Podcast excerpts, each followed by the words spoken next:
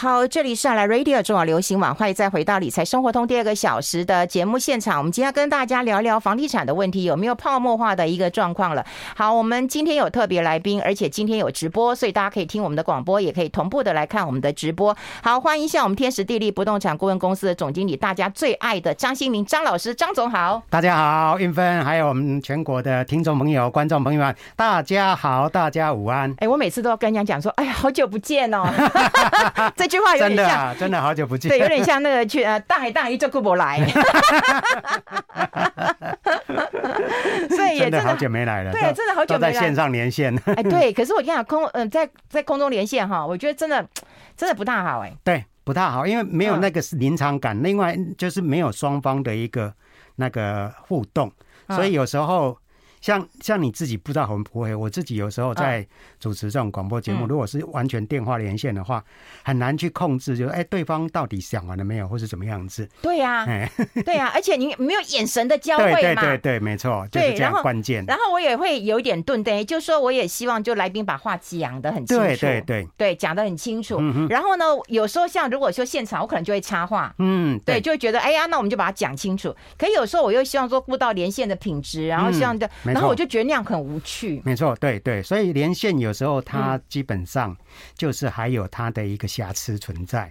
能够现场能够来跟各位听众朋友直接的这样的一个面对面跟主持人的一个互动，才是我觉得才是一个比较。哎，perfect 的一个广播了。哎呦，哎，你有没有看到我们现在直播的画面好 漂亮啊？对啊，我觉得你们的那个器材越来越先进了。大家都不知道我们这个录音间现在挤满了人，十个人大概有了吧？然后每个人都在紧盯着看我们的画面要怎样，所以我们正在努力的改进当中。所以大家可以来看看我们的镜面有多么的漂亮。是是是，所以今天一定要这个。啊、呃，人数一定要冲破纪录，赶快赶快，大家赶快上线。对房地产这件事情，我觉得非常重要。事实上，这一个礼拜我们也讨论过几次了。嗯，对。那我们要跟大家来聊一聊啊，因为我们有看到就是。啊、呃，今天有一个新闻出来说，北台湾啊，第二季的房地产推量其实是骤减的，啊，是骤减的，感觉它是有点降温的。是。那另外呢，我也有看到泡沫化了，我总算看到泡沫化这几个字。对对对，上上上那个礼拜吧，我们看到有一家这个营建公司的这个董事啊、呃，那个呃董事大会这样子，嗯，好、哦，那就是那个董事长就出来讲话嘛。嗯、那因为媒体都问题很多，他非常呃这个公开的就。点名就说哪些地方哪些地方会这个泡沫化这样子。啊，他点名了四个地方，然后啊这个桃园、台中、台南、高雄，啊他的一个理由就是说，哎第一个这些地方呢这几年来这两年来的推案量非常大，嗯。哦那这个量大并不是负哦，那再来第二个原因呢，这两这几个地方呢这两年来的房价涨幅非常的大。哦，所以呢，量大价涨。那如果说这个整个买气有所反转的话，它可能会陷入到供过于求的这样的一个呃这个境界。所以他认为说这四个地方会有泡沫化的疑虑。那在房地产市场已经大概好几年都没有听过这个泡沫化这三个字了哦，所以呢，媒体也用蛮大的篇幅来报道这一则新闻信息，只是说他们没有再去追问说，哎，泡沫化到底会什么样子？哎，对对，所以我们大家要分析。不过我先插一个嘴啊，就是说。为什么有很多的银建股，嗯啊，本来就是做代销的，然后直接去做银建，哎，对，会点出泡沫化的，就是其实是爱山林的董事长，嗯，对不对？那他以前他其实也是做代销的，这大的代销，国内算是数一数二的大代销。然后呢，他后来就是。自建开始在投入到这个建设的这样的一个领域里面，嗯，那因为他们做代销的话，有时候还是会觉得说，哎，赚的还是几趴、五六趴的这个钱，而且要还要扣掉相关的成本，所以还是算相对比较低毛利，比较没有那么好赚。他看他们上游的那个甲方建设公司，哇，探井啊，那那探醉耶，就是说，哎，人家赚钱这么容易，那我们不妨自己也来买土地来盖房子。所以呢，最近这几年来，哎，甲山林。爱山林，他们也开始投入到啊这个营建的这样的一个行业，所以他们的公司是啊挂在营建业内，而且呢这些年来我看到是三月份吧，他们公司的股价突然一飞冲天，哦，超越了所有的银建股哈，这个一举突破一百块的这个大关卡，最近可能还都在一百多块以上。嗯，哦，所以呢，这个变成是银建类的股王这样子。嗯嗯嗯。哎，那海月也是啊。嗯我那天跟那个报道者，我们在那个啊讨论他们专题的时候，海月本来也是代销。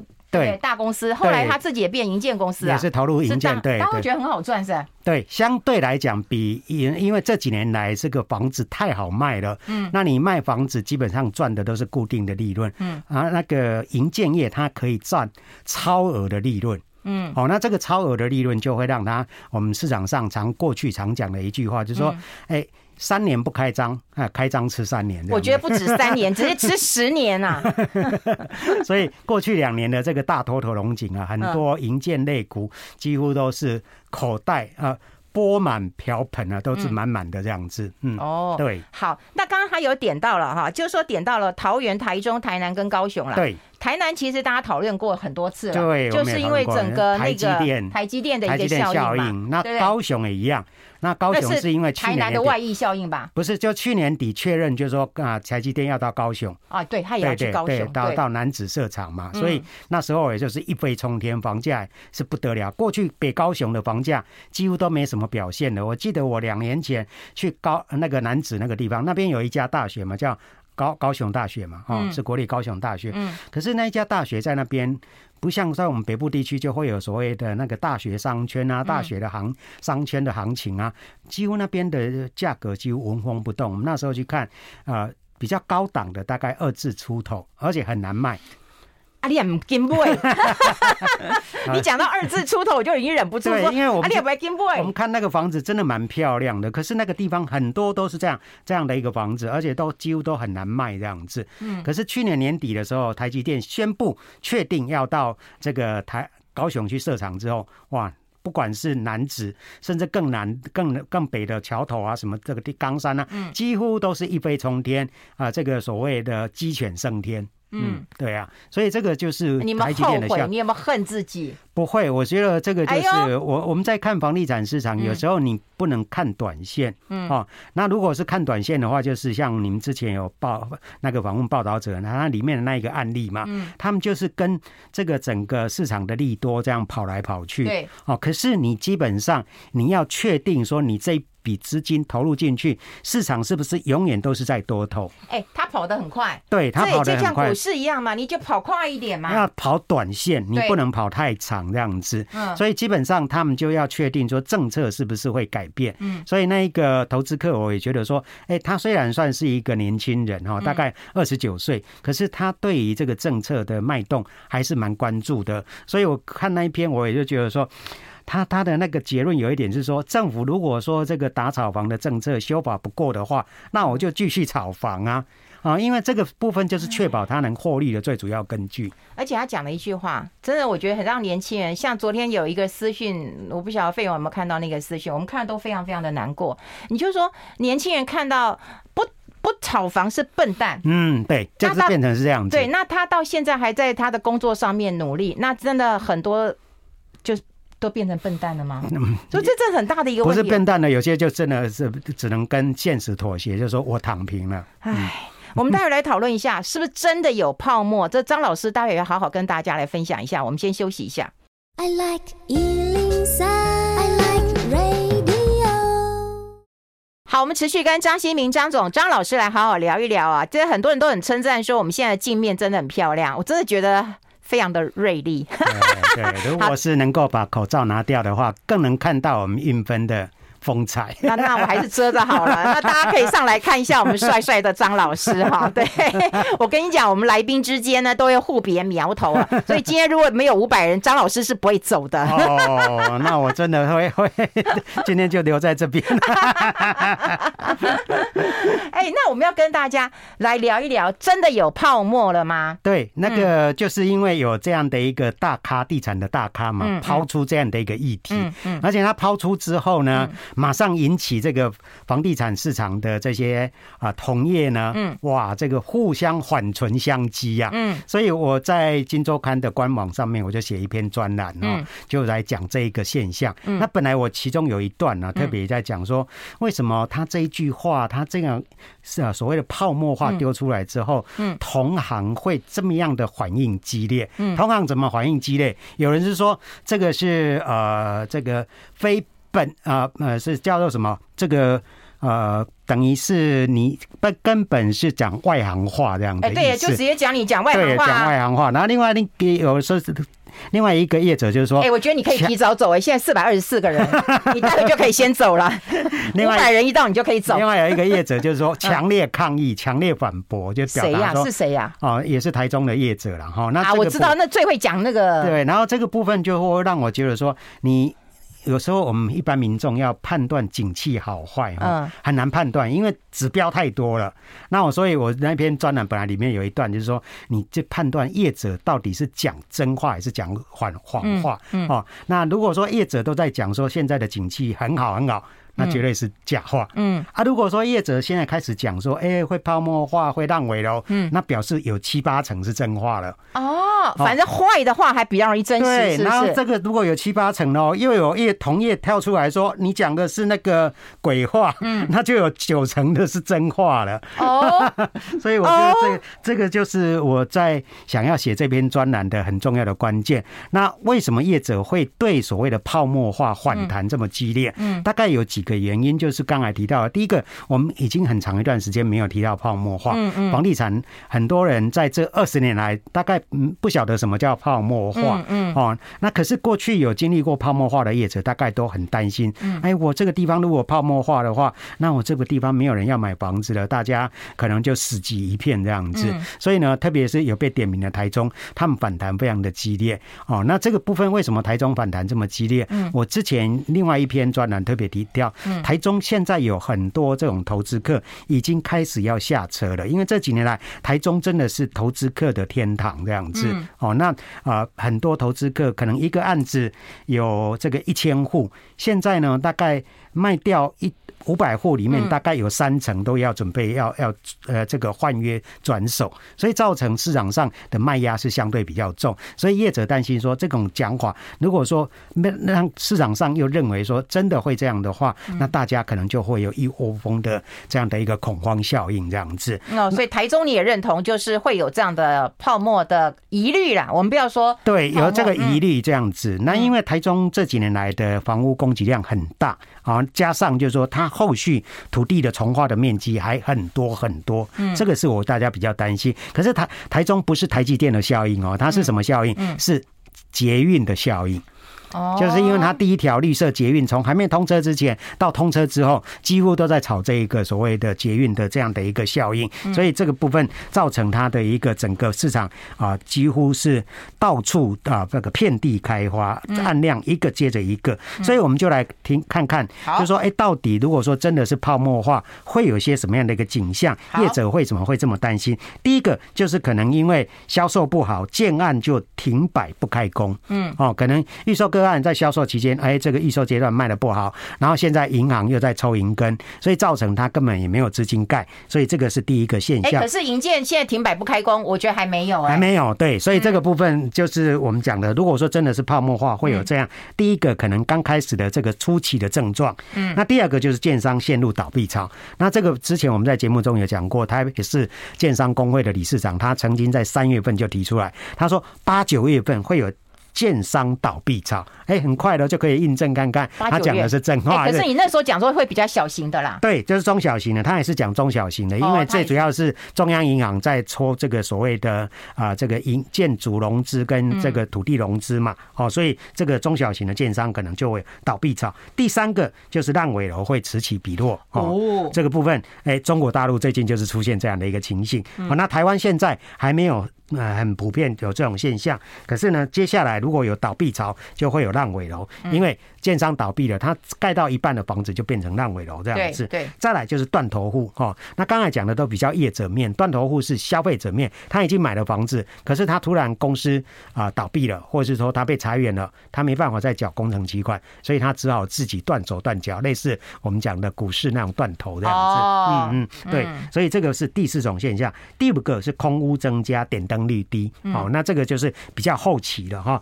那再来就是，如果说这些空屋都集中在某一个啊从化区的话，那就会再出现出现鬼城现象。嗯，那过去我们在节目中也讲过，什么林三淡啊这些地方，曾经一度都被封为鬼城啊。那现在他们已经解脱了，熬过了，熬过了，不再是鬼城。可是下一波的鬼城，这个会是在哪个地方呢？哎，这个大家要去关注一下哦。那另外呢，如果说这个空屋这么多，到时候就会变成银行的预放比会增加。嗯，啊，这个就是刚才提到了中国大陆的一个现象。现在他们的银行就是担心，就是说会有这种情形。再来就是法拍屋，哦，那法拍屋是房地产景气的环指标，也是景气最末的这个阶段。所以呢，现在我们的法拍屋还没有任何的增加。可是如果一旦法拍屋要暴增的话，那这个就是啊，景气快结束的这个时候。那最第九个状况就是量缩价跌。那最近我们也看到很多业者，不管是啊大咖的或是中咖小咖，都在讲说啊房价不会跌啦，因为这个景啊景气还不错，然后营建成本一直在上涨。哎，有人也希望跌啊，因为他说跌了可以换屋啊。我们我们待会也可以聊一聊，我们先休息一下。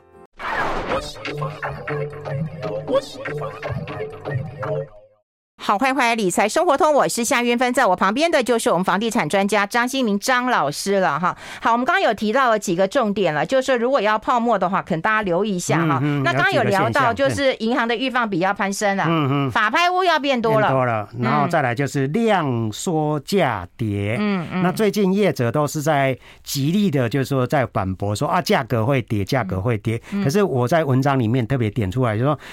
啊，房价跌不跌不是业者说了算，嗯，谁说了算呢？市场说了算，嗯，因为是由供需来决定的，嗯。啊，如果说市场的供需像刚才提到的业者点出某些地方会有供过于求的情形的话，那它的最终结果就是价格要修正，嗯，哦，所以这个这一句话为什么会引起业者的同业反弹？最主要就是因为他们担心房价跌。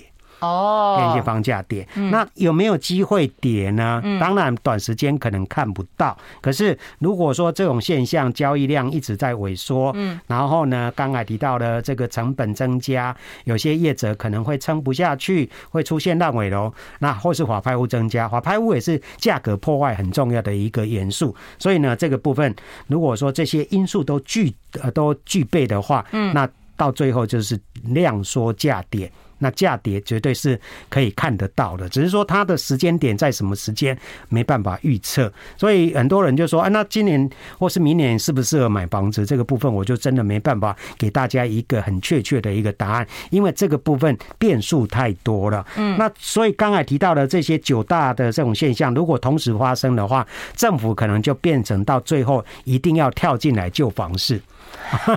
所以我们看到打又打不下去，然后又要救，因为因为韵芬应该还有这个印象，我们在两两千年的时候，那时候阿扁政府刚上台，那时候他的第一个重要的政策就是救房市。嗯，那因为什么要救房市？因为那时候很多这个房地产的这些抵押品啊，就是丢丢给银行，银行的易放比，刚刚我们提到易放比不断的攀攀升啊，所以呢，政府就担心，就是说会影响到银行的一个正常营运。所以到到时候如果有银行倒掉的话，这个政府也可能也跟着是啊，这个摇摇欲坠这样子，所以不得不释放出很多的这些救市的政策，包括啊低利优惠房贷哈，这个两千亿释放出来，一下子用完了，又再拨出两千亿。那后来呢，因为哎只有首购族买房子还不够，政府还把那个所谓的土增税减半，就是鼓励哎应分你有金有房子啊，那赶快再去换个更大的房子，那这样可以促进市场的流通交易量。样嗯，就是要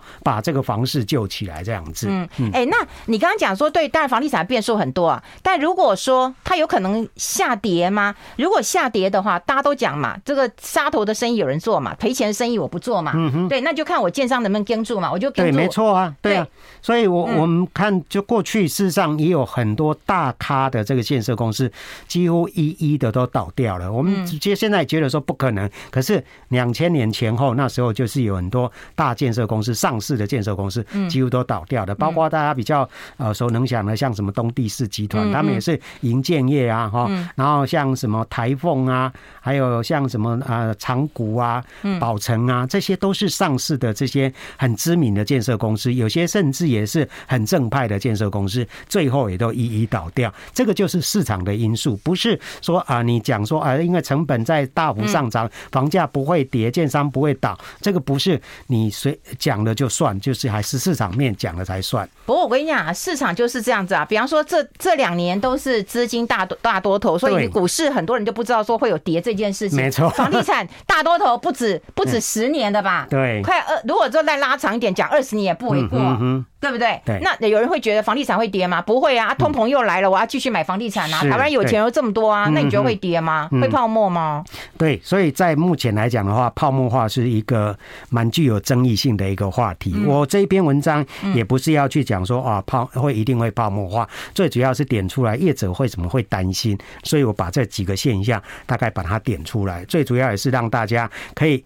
了解一下，过去真的有泡沫化啊，不像你想的说啊，这个二十年来都没有这种情形，真的就是啊，那个庄子讲的哈，夏虫不可以喻冰这样子哦，因为夏天的虫子不晓得冰长得什么样子，因为它夏天生，夏天死，对，夏天生，夏天死掉了，它不知道冰长的时候，就冬天的冰是什么样子。对，哦，嗯，哎，那那当然，你刚刚讲就是说，你也不知道现在给大家一些建议，因为有一些是刚性需求，有一些人是想要换屋的，嗯哼，对，那有可能等到房价跌，然后大家皆大欢喜都去买房吗？这个部分就是我我认为了哈，还是要看个人的需求。嗯，如果说你真的要等的话，我这边也很多实际的案例，就是说我的学员里面有人看了十年的房子，他看了房房价一直涨一直涨，可是他的那个自备款好像没办法同步的跟上来这样子。所以你有需求，你如果说你自己觉得可以 handle 掉后面的那个房贷的压力的话，嗯，还是要买房子，因为这样的话你才是让你自己有一个家的感觉。哦，那这个部分心里面的绝对不是那种物质面房价的高低去可以衡量的。嗯，这一点我很能理解，就是我跟张新民个性某种程度是蛮像的。虽然我们俩看起来一个比较外放，一个比较内敛，但是对比方说像教书啦，对不对？我们会觉得说那是为一种为了一种一种义务一种责任，对，倒不是因为金钱。那我们对于房地产的看法，我们又觉得它就是住的，嗯，一个安定性跟稳定性，嗯，你不应该拿这个来赚钱，因为你这样可能剥夺别人买房子的权利了。是的，没错，对。哎，那现在。问题来了，现在问题来了，我觉我觉得想要跟大家来探讨一件事情啊，就是房地产当然会不会有泡沫化的疑虑，那大家要持续的观察下去。对，就是让我们继续看下去。哎、欸，对，我记得以前讲过，那个什么大埔啊，嗯，对，对不对？苗栗大埔啊，对，以前也说台积电要去，后来苗栗大埔也是套死很多人呢、欸，套死很多人，可是最近又复活了，也是一样，也是一样，跟这一波的大资金行情啊。大资金行情来的时候，就是所有的地方几乎都，有有有穿裤子没穿裤子的都它都涨上来了这样子。哦，啊，等到退潮的时候才会知道真见真章这样子。哦，嗯嗯。然后呢，如果你套到了，如果你气场你又可以撑住，对，像那个零蛋三一样，你撑住了，对，其实你又活过来了。是几倍瓦零？哦，那过去不是有一个那个投资客吗？三黄一流的其中的一个哈，一其中一皇，他就是在大埔那边呢，他也是很差。上秋啊，啊，说这个跟人家讲台积电要来设厂，可是后来呢，他自己气没有那么长，就撑不住了，就就退场了这样子。当然，如果等到现在的话，可能还是很唱秋这样子。哦，好，我们大家可以跟大家聊一聊，就是预售屋啊，现在交屋有越来越延迟的状况了。听说有人开同学会都在讨论这个议题啊，还有人说说现在买房子的主力的年纪是五十岁呀，啊，五十岁才要买房子哦，我真的觉得。觉得缴到七十几岁，对，我真的觉得太辛苦了。我们待会来讨论这两个议题好不好？那还有，如果有时间，我们就谈谈那个囤囤房。我们还有时间，我们还有时间可以慢慢来。我们先休息一下，静一下，慢点。I like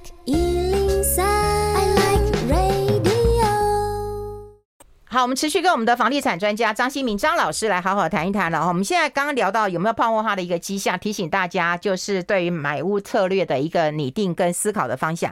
那第二个我们要谈一个问题，就是预售屋的建案，然后一直在延迟。听说呃，如果现在有开同学会的人都在讨论，同学会不是要比老公比小孩，然后比薪水嘛？然后现在是怎样比房子啊？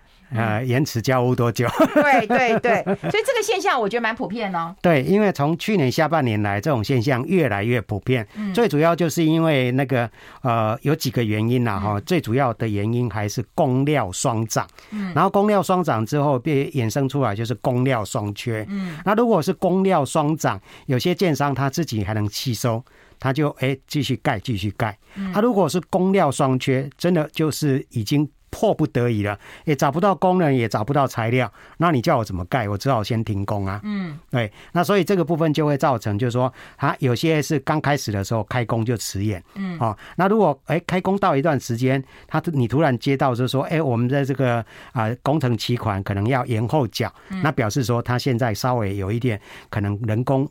呃，无以为继的这样的一个情形。嗯，那快到呃这个最后阶段的时候，如果说还没办法顺利交屋的话，他们就通知你说，哎，如果说你还要这个房子的话，那你就是慢慢等，好，我们会盖出来给你。啊，如果你不要房子的话，我们就退返还那个房价给你，那你啊，这个大家就啊，没什么小看。哦，所以这个部分就是现在有这样的一个不同阶段的问题慢慢出现。那所以刚才韵芬私底下来问我，就说：“哎，会不会这到底是什么问题？”我觉得第一个可能是第一个完全是因为市场面的问题，就是刚才提到供料双涨、供料双缺。那有些是技术性面的问题。那什么为什么是技术性的问题呢？因为建商觉得说：“哎，这时候我如果说赶快。”啊，这个把它盖完的话，那我越早盖完，越就会赔的越多。嗯，所以它等于就是技术性的拖延。那有些呃顾客他如果等不及的话，他就退掉。啊，他慢慢盖，慢慢盖。那现在因为这个呃成本越来越高，所以呢，的房价也持续在上涨。所以他慢慢盖，也许等到完工之后再卖的话，价格会更好。哎呦，嗯，这个是他业者比较，他也掐。掐住消费者的一个点，对不对？对啊，就是说，如果说你自己已经在租房子，你要再等下去的话，这个这这个房子啊，搞不好要再做租金又又再上涨这样子，所以有些人可能就是赶快到别的地方去买这样子。对，而且你把我掐住之后，我担心说啊，你钱退给我，然后我再去买，我又买不到。对，而且有些担心就是说，哎，到时候真的是盖不出来怎么办？也有人会有这种想法，这样。因为这个消息为什么我很重视，你知道吗？因为我们最近在看那个新闻啊，那都在讲说大陆，大陆现在有很多人都一直在抗议，对不对？因为他们就比较像烂尾楼，烂尾楼，对，对他们这这应该是确定了啦。嗯，就你房子都不盖，然后摆在那边了。嗯，那他们也说，那我们就不缴不缴房贷了。相关的，这这是不对的，这是不对的啦，因为这是两回事啊。嗯，那是你跟银行的事情。嗯，你记不记得以前？哎，是哪边的一个？哎，是戏子吗？嗯，那个。那个房子倒了哦，那个林肯大郡啊，林肯对林肯大郡嘛，然后它倒了，倒了以后，其实很多人都说，哎，我房子都倒了，我干嘛去缴？对，就不缴房贷了，不行啊，因为那个房房子已经跌到价格跌到不成人形这样子。就你看，银行还是会跟他追讨的。啊 对啊，当然还会。那是你跟银行的契约啊。嗯嗯嗯，对。那那那这样子的话，台湾你觉得还没没到那个状态？还没有到那个状态，所以我觉得说技术性的是个比较是的最主要的关键，就是说它慢慢盖、慢慢拖这样子，哦，以拖代变。那真正就是因为工料双涨，没办法开工，没办法找到工人，这部分倒还没有想象中那么严重。因为我们我看到的很多建案都还是在盖啊，都还是在盖啊。像我们这附近也有一些案子也都是在动啊，没有没有说因为人工啊这个高涨。那个材料找不到啊，再盖不下去的这个部分，倒是还不会有这样的一个情形出现。嗯嗯，我觉得大家都是在找一个呃理由，找一个说法，然后来糊弄消费者啊。嗯嗯嗯，对不对？所以我觉得消费者有时候在这方面就是真的是很弱势哦。而而且你如果说要照合约书去跟他这个据理力争的话，嗯，好像也得不到什么便宜耶。这个就是我们目前房地产市场很很让大家觉得说没完全没有任何的居住正义之所在这样子。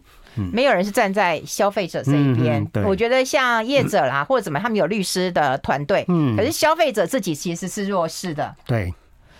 哎，好，那至少现在看起来，你认为烂尾楼的一个状况没有到很严重的情况之下，对不对？所以如果他可以来告诉你说有呃延后，你就看延后多久嘛，对，对不对？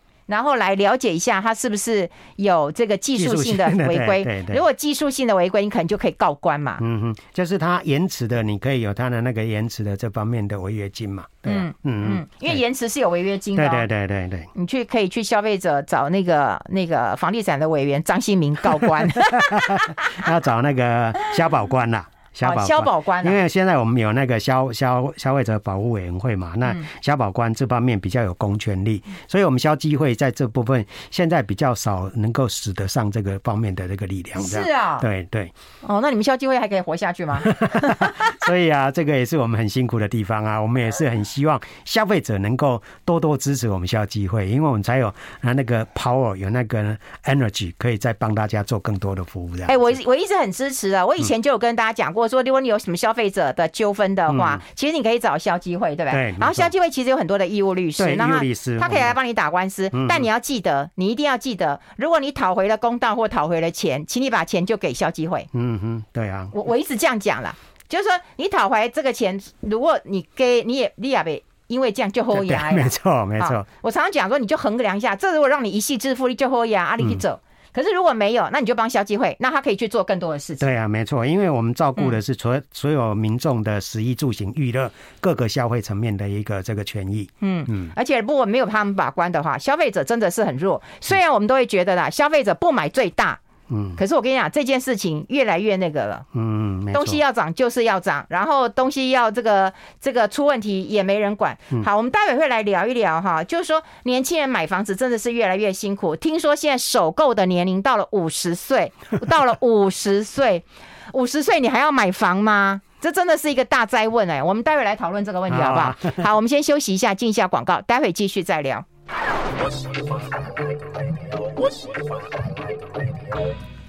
好，我们持续跟我们房地产专家啊张老师来好好谈一谈，因为我们看到的就是很多人都知道我们的房价一直在涨，但我们的薪水都没有涨。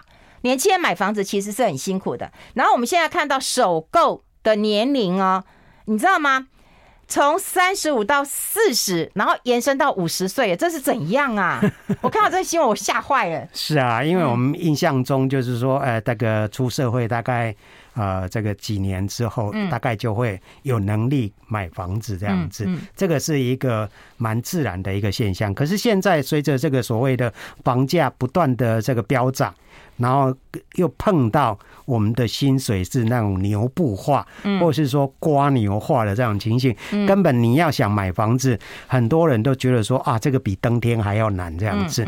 啊，所以很多年轻人现在也都是很愤世嫉俗这样子哦。像我有个亲戚也是这样子，那个小孩子，他说我长辈都一直这样说啊，刚结婚了，你们要买房子啊，啊，自己有一个家这样子，他觉得说这个房价看了那么多年，根本下不了。手哈，那他又有后面又有这么多亲友团在 push 他要买房子，所以他就有时候就会很抱怨说，这个社会有一点变态 的，对啊，所以这个就会让年轻人也那种觉得说，这个社会对他们很不公平，让他们好像真的那个存在的那个意义，或是那个所谓的啊光荣感就完全没有了这样子。对，嗯，哎，对啊，那现在呃年轻人。就说买房子是困难的啦，有些家长其实是会帮忙的啦。对，现在如果要买房子的话，大概有百分之五六十以上，大概都是要那个父母亲帮忙。如果说完全自己独立自主要买房子，真的不大可能，真的不大可能。所以如果说他自己要靠自己的啊自力更生，那只好把他的那个购屋的存款的时间点往后延。嗯，哦，可能本来三十五岁就可以买房子的，可是因为完全都靠自己的那个死薪水，慢慢一点一滴的累积上来，所以他可能变成要四十岁，甚至搞不好就像刚刚英文提到，已经要到五十岁的时候才能够买房子。那这个真的是很辛苦，因为如果说你五十岁买房子，不要讲说二十年房贷了，如果是三十年房贷，那真的是要缴到八十岁。嗯，而且我跟你讲，你五十岁再来买这个啊房子，你你会你会赞成吗？呃，这个部分就完全看个人。如果说他真的是他的目标，就是要买房子，已经好不容易存到这个五十岁了，那这个时候能够完成他的心愿，这这个也是。人生的目标达成啊！嗯，因为 因为现在其实很多人很担心一件事情，就是我不买房子，可是我我老了以后我租不到房子。没错，对，就是因为呃很多房东其实对年纪比较大是不友善的。对，那你五十岁可能还租得到房子，那你今天七十岁你租得到房子吗？租不到房子。那人类寿命又不断的在往后延伸。是啊，现在那个真的是高龄化非常非常的严重这样子。那所以我刚才也提到，就是说，呃，跟运芬私底下讲的，就是说现在大概年轻人，或是说这种所谓的老人家。他可能可以有一点点的希望，是寄望在社会住宅。社会住宅就是说，我们现在看到各县市政府还蛮积极的在推动的。只要是他们可以找到土地、有这个经费的话，大概都很快速的就开始推这个社会住宅。所以不管是啊台北哦、台中啊、啊高雄啊，还有甚至比较偏乡的地方，也都是有这个社会住宅的推出。所以这个部分，我觉得这个。啊，政府虽然是有些东西让我们蛮啊觉得说呃这个不那么满意，可是，在社会住宅这一部分，确实感受到它的那个成效有在出来。哎，社会住宅也是给年轻人住啊。呃，基本上它还是可以给，还是可以给一些比较弱势的或是老年的。我五十岁可以去住吗？可以啊，可以啊，嗯，是啊，对，还是可以的。嗯，哦，我以为社会住宅是比较。偏向那个，因为像像新北市，它有些社会住宅是比较那个设定在说所谓的青年社会住宅，嗯，那它就是有年年龄的限制。那如果说其他的比较啊那个没有限制的话，就是在年龄上面还是会可以看你的那个相关的基点分数，还是可以去住社会住宅的。嗯嗯，好，所以这就是啊、呃，整个五十岁了。哎，如果真的五十岁，你会买？我还是会买 啊！你还在买呀？如果这一直都是在租房子的话，好不容易存到自备款，这时候等于是人生目标的达成嘛，还是会买啊。哦，好了，这是看个人每一个人的一个选择了。我们还有一点时间，我们要跟大家讨论一下。就现在预售屋看起来的确是有这样的一个问题，刚刚讲这个供料双缺嘛，哈，或者是延迟交屋的一个状况。但有人跟你讲说，哎，我你现在不买，我盖好更贵啊。可是现在有很多的选择，如果看中古屋或者是看那个啊新城屋不好吗？一定要去买预售屋吗？预售屋它最好的最大的优势就是说你付款轻松。哦，对。哦，不用一次拿出来这个三成的自备款，对对，哦，那那这个三成就等于两年三年慢慢缴付这样子，对年轻人来讲压力不会那么大，嗯。哦，可是现在就是预售屋，我们也在节目中讲过很多次，它基本上它的那个风险是很高的，嗯。哦，而且现在刚才提到工料双涨或是其他的外部环境资金紧缩的这个问题存在的话。可能就会有烂尾楼出现，所以我们之前也提到说，现在如果说还要买预售屋的话，要注意怎么样的一个情形，嗯，啊，包括是一些中小型的建商啦，还有可能它是啊这个所谓仓促成军的围绕住宅啦，嗯，啊，或是小基地的这些建案呢，可能就会比较碰到这样的一个问题点。对呀，哎，那如果他告诉你说预售屋啊，你现在觉得贵，盖好更贵，这句话我要我要全部买单吗？我觉得当然不不用全部买单啦，因为啊。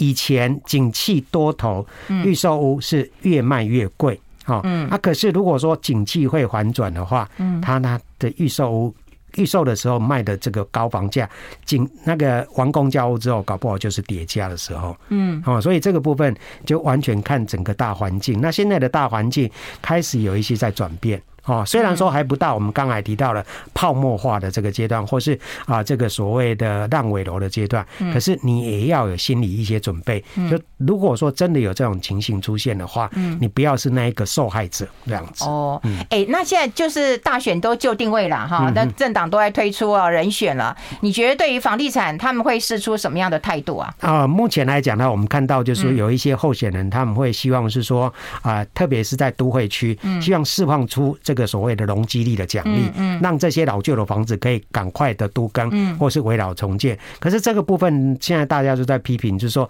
你这些老房子的这个所有者，你已经算是有产阶级了。